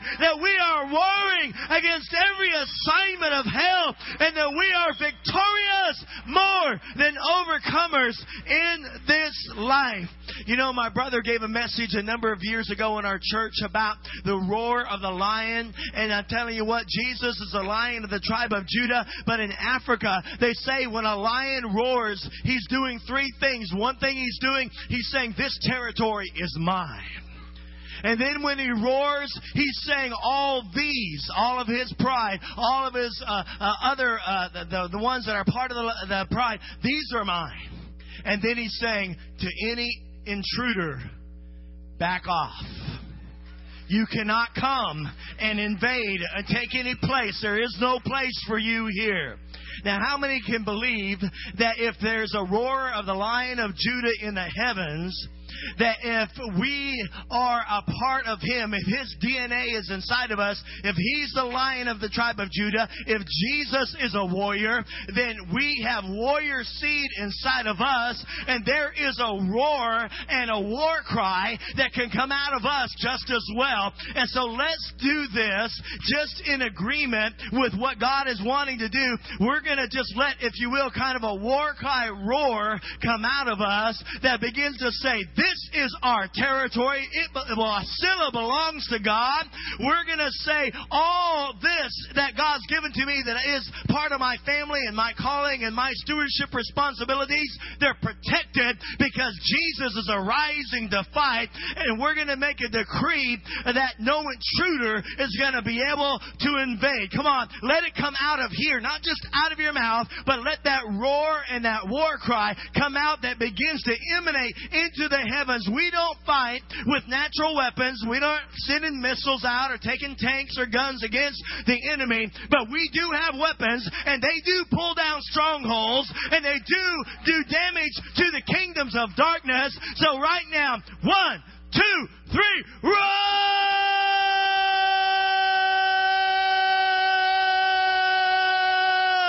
We are warriors! Yeah, hey, hey, hey, hey, hey, hey, roll.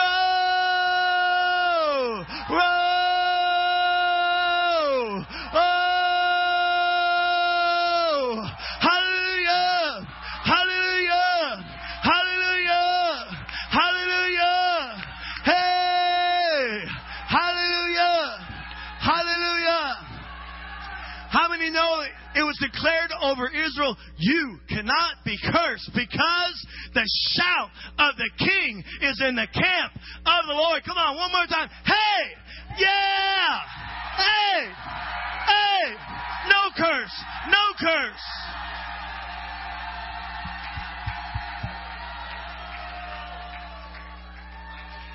Yes, Lord. Yes, Lord. Hallelujah. Amen. Turn to somebody and say, Watch out, I'm a warrior. Hallelujah.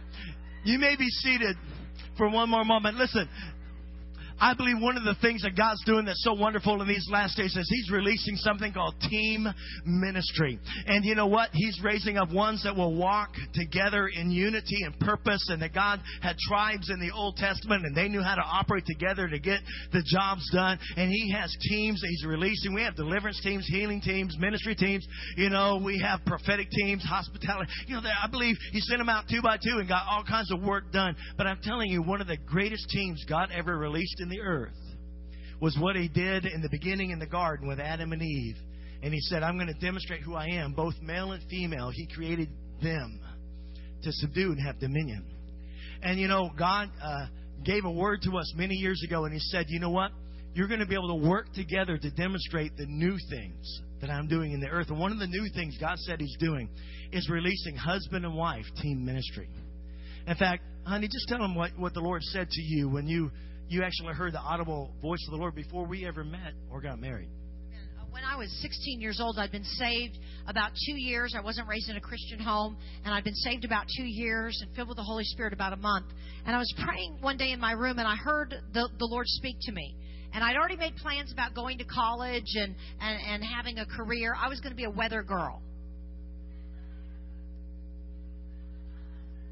You see this front system right here? Okay. I, all right. Well, I was going to be a weather girl. But anyway, um, I, I had a whole career path that was planned. My dad was a meteorologist. That's why I was going to go into that. But I had, a, I had a career path that was planned. And the Lord spoke to me in my room one afternoon and He said, The plans that you've made for your life are not the plans that I've made for your life. And He said, What my plans are is that I'm calling you into full time ministry. And instead of secular college, I'm going to send you to Bible college. And when you get there, you're going to meet a man who, uh, and I'm going to, and the two of you will get married, and I'm going to form of the two of you a team ministry. And I'm going to send you to the nations of the earth, and sometimes he'll preach, and sometimes you'll preach. This was in 1976, and I, at that point, I said to the Lord, I said, Lord, can you show me somebody that's doing what you're talking about because I have no idea what you're talking about. I'd never seen a woman preacher. I'd never seen a husband and wife used together in ministry. How many know that back in those days that was kind of rare? Okay? And but the Lord said, There's nobody now that I can show you that will be doing what you will be doing because I will be doing a new thing. And we are living in the days of that new thing. And if you turn on the TV now, just about all the ministries on TV, you always see the husband and the wife. You never used to see that. But you almost see the husbands and the wives, and, and throughout the church and throughout ministry, husbands and wives are forming powerful ministry teams. And we, uh, we're not in competition with each other, but we add strength to strength with the anointing of God. And so I'm going to turn this back. I tell you, there's no better team or greater team that God ever intended to fully express who He is. Because you know what? In His made in His image and likeness, He says, male and female, He created them all right, in his image and likeness. That means to really get God's image, you really need to see the full expression of who he is. And I believe God always intended for that a together work of the ministry to be expressed in such a way that would say, This is my best. This is what I want to do. So, this is what I want to agree with you about.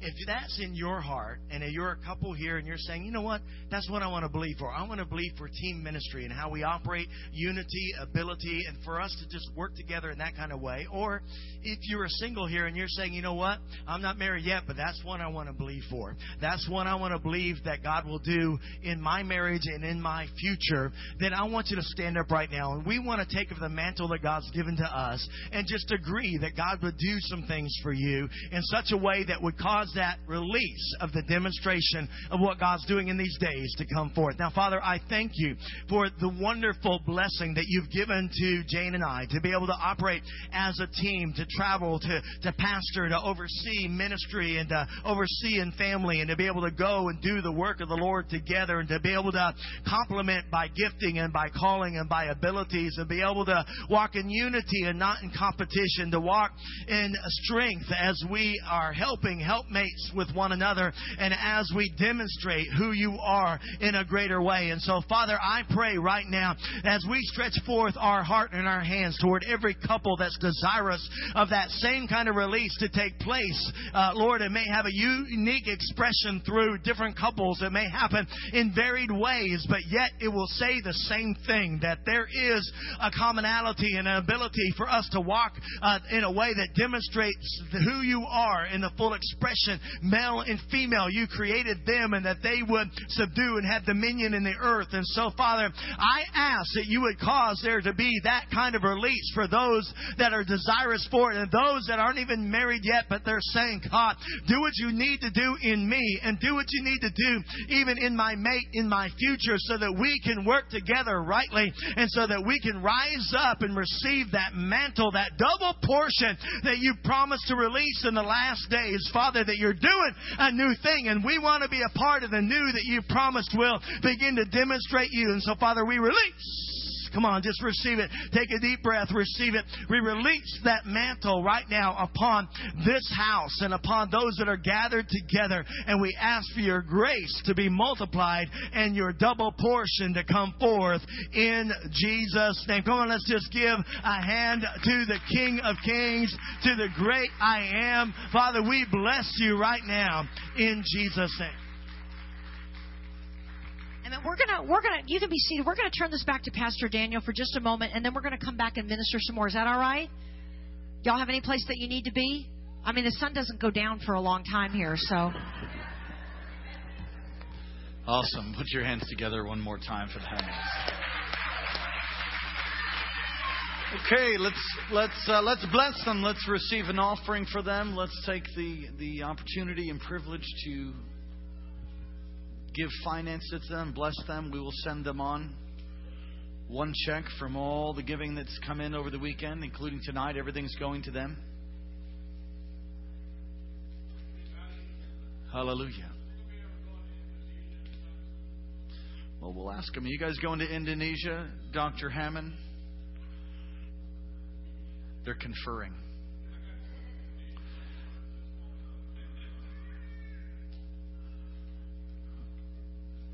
If you're making out a check, make it out to KC. Again, we'll send them on with one check. What a, what a powerful time of ministry.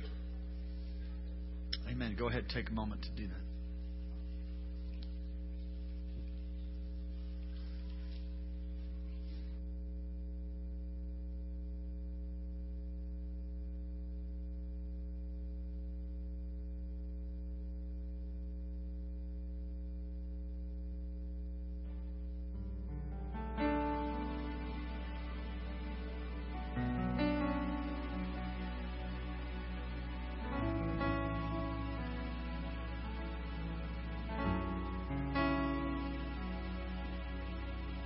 Yeah, they've, they've, they're connected to ministry in Indonesia. They'll get it there. Good. Go ahead, put it in. Would you write on that? Write on it, Indonesia. It's okay. Praise the Lord. That'll all go to them. They'll see that it gets there. Minister all over the world. These guys. And so they're tremendous. Well, what? Get an envelope. God bless you for your enthusiasm. How many of you like a cheerful giver? Amen. Get an envelope. Write on the envelope. Just put Indonesia on that. We'll let them know it'll get there. Praise God. Wonderful.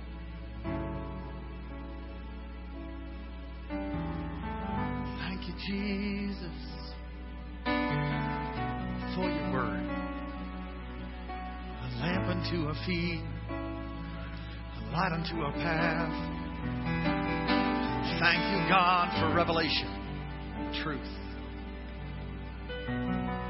Ushers, would you come, please?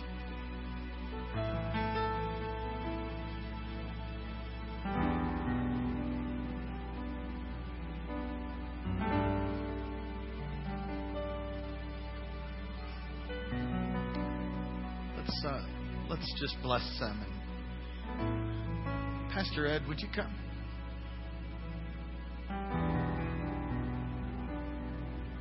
Would you pray over the offering and over the heavens?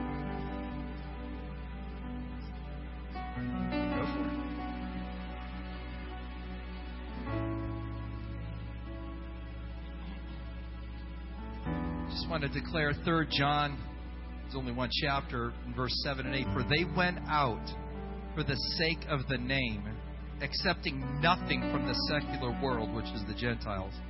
Therefore, we ought to support such men and women so that we may be fellow workers with the truth. Father, I, am asking you now as we sow, Father, that we would also reap in the name of Jesus. Lord, it would seal the word. It would seal the word. Father, we seal the word. We are believing you for more open heavens. We are believing you for the prophetic words that absolutely unfold quickly in the name of Jesus. And Father, I'm asking, Father, for their sakes, God, that more doors will be open. And Father, that wherever they walk into, they are walking also with Alaska because we have sown into them. So, Father, we sow to the Spirit. Holy Spirit, thank you for the work that you have done in their lives. Thank you, Holy Spirit, for witnessing with our spirit that we are partakers. Therefore, with the finances, we lift up a shout of thanks. Let's all say thanks in Jesus' name. Amen. Amen. Amen. Ushers, go right ahead. Thank you, Pastor.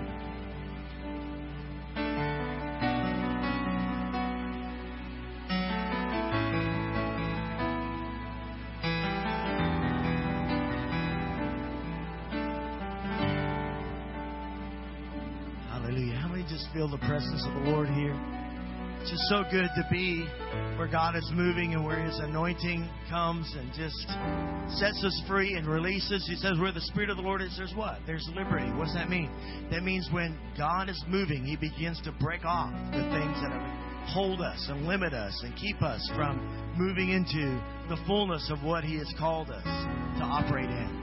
And uh, I believe that one thing that the prophetic always does the prophetic not only is the releasing of God's word, which means it's a sowing of seed. I believe when there's good soil, then when seed goes forth, it reproduces like kind and it brings great fruit for the kingdom of God. That when we prophesy or when God speaks or releases His word, it brings forth uh, that ability of God to be able to reproduce fruit inside of us, if you will. It's a seed sown, and in that uh, uh, release of that seed, there's more than that. I believe that also the word of the Lord waters and it kind of, if you will, germinates things.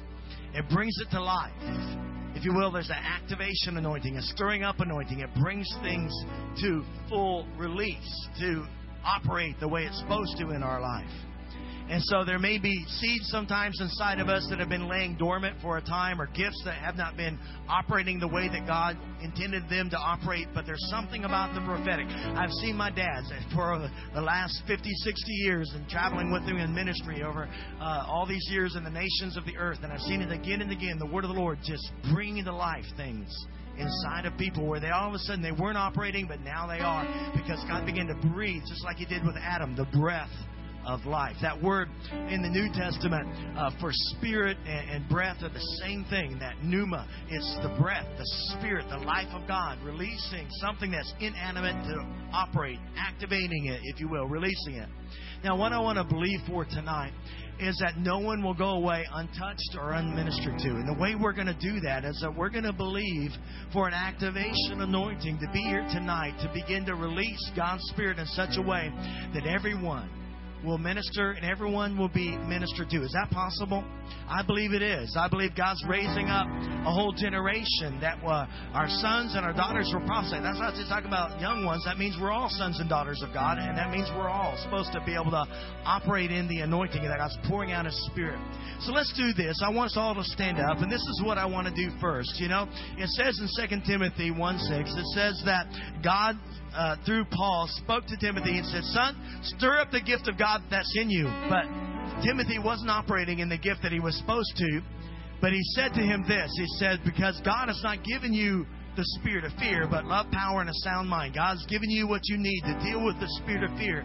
I'm showing you that I love you, and I've given you the power by my Holy Spirit, and I've given you the mind of Christ. And because of that, fear will not rule the day, but you will operate by faith, and you will minister the way that you're called to. So I want us to do this first and foremost. I want every one of us to just put our hands on our heart, and I want to come in agreement with the Spirit of God. Where the Spirit of the Lord is, there's liberty. Where the spirit of fear is, there's captivity. And so we're going to come against the spirit of fear and say it will not rule the day tonight in our life or in any other way. So, Father, in the name of Jesus, I come against every assignment of the spirit of fear and everything the enemy's tried to do to bind us up and limit us and stop us and keep us from operating in the gifts, keep us from operating in faith, keep us from doing the works of Christ. Father, right now we say, fear! We put you underneath of our feet and we say, Heart, be bold, be strong, be courageous, and we stir up the anointing of God and we release the abilities of heaven to be demonstrated through us. Father, we say that we are sons and daughters and that you're pouring out your spirit and we will release the word of the Lord and we will strengthen the weak and we will set captives free and we will not be bound by fear. We say, Fear, you got to go in Jesus' name. Give the Lord a hand clap for that. Amen. Before we do this activation, I just want to read to you another prophetic word that came in from our team. He said, I felt the Lord saying that as Alaska represents a watchman area for the United States, that the Lord desires it to be a spiritual watchman womb. The Lord will raise up those from there who will be like a spiritual watchman for the United States. There will be a spiritual boldness as a forerunner state to pioneer pathways for the other states as well. There will be a new boom of prosperity linked to natural resource reserves begin to be released in 2012 in a level not seen ever before. This will cause some boomtown areas to once again arise. The assignment of depression and oppression that rests upon the people is a needed target of influence. That will happen in the spirit, but also with some practical programs as well. There's an inheritance for the native people groups that is yet to be released. Father, we release this word right now, and we break every spirit of oppression, every spirit of depression, and every spirit of fear, and we release the inheritance to the natives in Jesus' name. Also heard that God said there's going to be major resource centers that are going to be based in this state and resource uh, research resources that are going to be released that's going to fund some things that will bring great blessing uh, to the people of this land. Let's do this right now. Uh, we're going to just take this opportunity and minister one to another. I'd like uh, us just to turn around and find a, a group of about four people. Let's do that. Find a little group and let's circle up and take hands. And uh, maybe you don't need to necessarily get your husband or wife. Maybe get somebody else you don't know. But it doesn't really matter. Move out into the aisles and just form up circles. Form up a circle of four people people. Form up a circle, real quick. Come on, guys. Form up a circle of four people. Four people, if you can. There's plenty of fruit, uh, room down here by the altar. If you need to come forward, come on down. You may not want to have chairs in the middle of your circle because you're going to be putting people in the middle. So if you need to come down front, come on down. All right, let's, let's just take a little chance and an opportunity to minister one to another. Four people. All right. Let's try to keep it to four if we can. Four, five at the max. But if we can do four, that would be good. Okay, four, five at the most. Come on. Let's find a, a group. If anybody else need more in your group, all right. Okay. All right. Now this is what we're gonna do.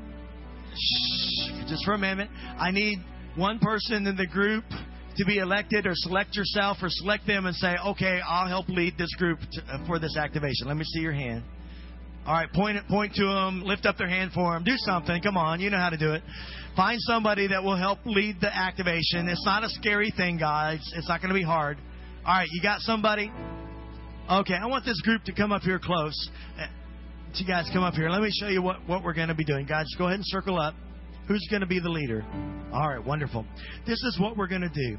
All right, whoever is the leader, lift up your hand right now. Okay? If you know that you have a right hand and the person to that right hand, see that person? That's right here. She's going to go in the middle or he's going to go in the whoever it is. Put that person in the middle of your group. All right? Now circle up your hands around about them. Now this is what we're going to do. Shh, just for a minute. This is what we're going to do. The leader is going to do this. I'm going to lead you uh, the first time. After that, the leader's going to lead you, and this is what they're going to do. They're going to say, "Okay, let's pray in the Holy Ghost," and then they're going to have everybody pray in the Holy Ghost. Why do we pray in the Holy Ghost? Because Jude says we are built up in our faith when we pray in the Holy Ghost. Why do you need to be built up in faith? Because Romans 12:6 says we prophesy according to the proportion of our faith. So we move in the gifts of God according to our faith. All right. So this is what we're going to do. Oh, I'm going to lead you in the first one, and I'm going to say, let's all pray in the Holy Ghost. So we'll pray in the Holy Ghost for a few moments, and then when we get done, we're going to we're just going to go quiet for a few moments and listen to the Lord. And then the leader is going to start off, and you're going to face the leader, just face her, and she's going to share. You can you at that point you can let go of your hands or, or not. It's up to you. But she's going to share whatever God's given to her. And then when you're done, you're going to just encourage the next one to your right, they're going to share. You're going to face turn her, just turn, and then she's going to share, or he, or whoever you are out there, they're going to share what they got. And then you're going to go over here, and then the, the next person, everybody's going to share. And listen, leader, if that person says, I, I don't know if I got anything, then say this to them. If you thought you might have gotten something, what would it have been? Okay? Because it's a still small voice, all right? You might say, oh, it's just me. No, maybe it's God. And that little thing you share is exactly what they need, okay? So everybody shares, and then you minister to them. And then when you're done, then what's going to happen is you're going to you're to clap, okay? Just try to just clap. Go ahead, you guys. Yay! We praise the Lord for ministering to them. And then you're going to step back into the circle, and then you'll go into the middle of the next person, and then you're going to do the same routine in that you're going to pray, you're going to ask the Lord for a word, you're going to go quiet for a moment, the leader will lead you, and then the leader again will lead out, and then you go all the way around and minister to them, and then you're going to clap and say, Thank you, Lord, and then the next person, and then the last one to be in is the leader. Okay, and when they go in, then the next person in line will help lead that activation. All right, you'll be the first one.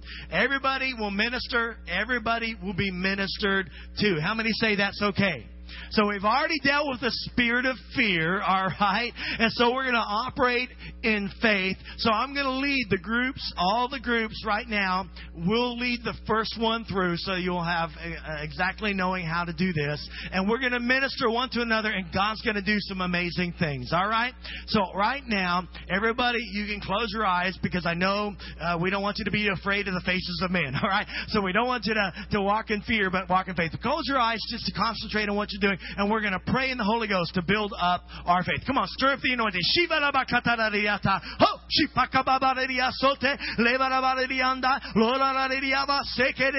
We stir up the gifts of God. We stir up the anointing of God. We stir up the graces of God. We stir up the abilities in the saints. We stir up the Holy Ghost. Father, we agree with what you want to do in ministry. Father, we thank you that you want to use us.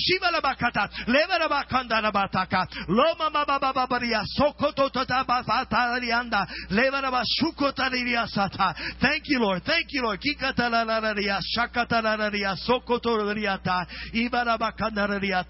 All right, now let's just go quiet for a moment. We go quiet so we can just zero in on what we're sensing, what we're seeing, what we're feeling. No ministry yet. Let's just wait. No praying right now, but just quiet listen to the Lord as best you can. Kind of hear what you hear God saying to that person in the middle. All right? Just listen to the Lord. What are you saying, Lord? Just listen. We're going to be just receiving right now. Just receive. Thank you, Lord. Thank you, Lord. Get it as clear as you can. Get into your heart. All right. All right. Thank you, Lord. Okay, open your eyes. Leader, smile at them. Let them know you got something good for them. All right, leader, you're going to start off. Share what you got from God for them. Minister to them. Then go all the way around the circle. Everybody will share and minister to the one in the center. When you're done ministering to that person, clap your hands, and then you'll switch that one out and put the next one in and minister. And when you're done, clap your hands. Work your way all the way around the circle. All right, one, two, three. Start ministering. Amen. Start blessing them.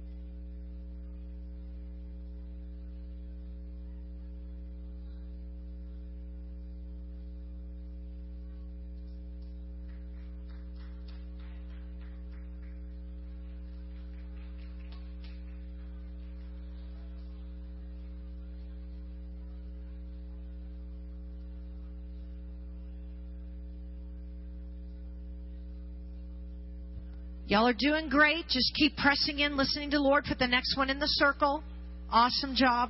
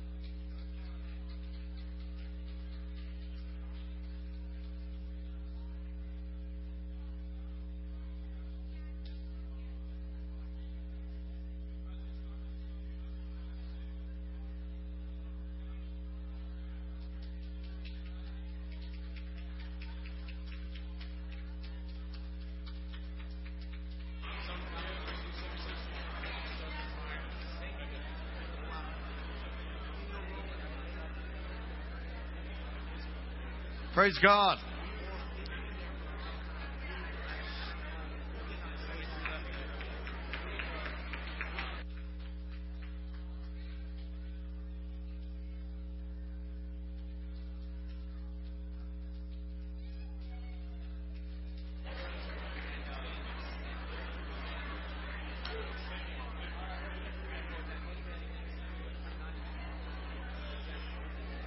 Well, praise the Lord, everybody.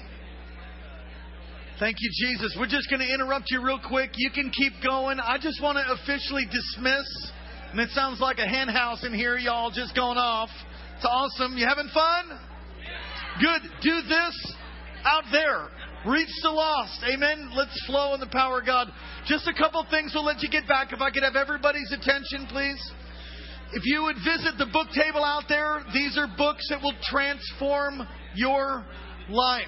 Book on the Deborah Company. If you're a female, you need to buy it.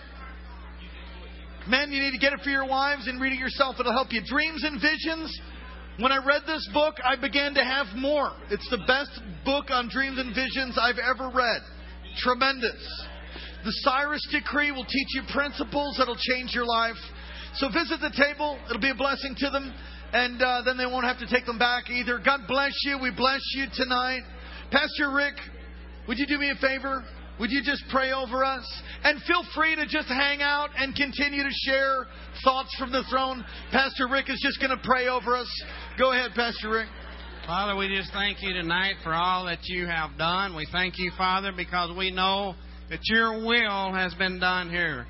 And Father, we thank you, Father, for the revelation. We thank you for the changing of lives. We know this is not the end of this, it's only the beginning. And Father, we thank you because our lives will never be the same. Wasilla will never be the same. Alaska will never be the same. The world will never be the same because this is a life changing, world changing event that has taken place.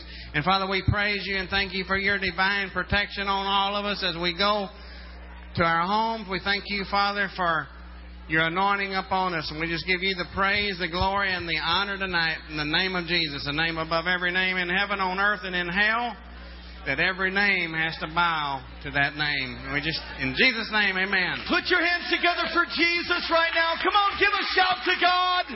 Did you get encouraged? Did you get strengthened? Hallelujah! God bless you. Praise the Lord. Feel free to hang out. If you could put a CD on there for me, Mike.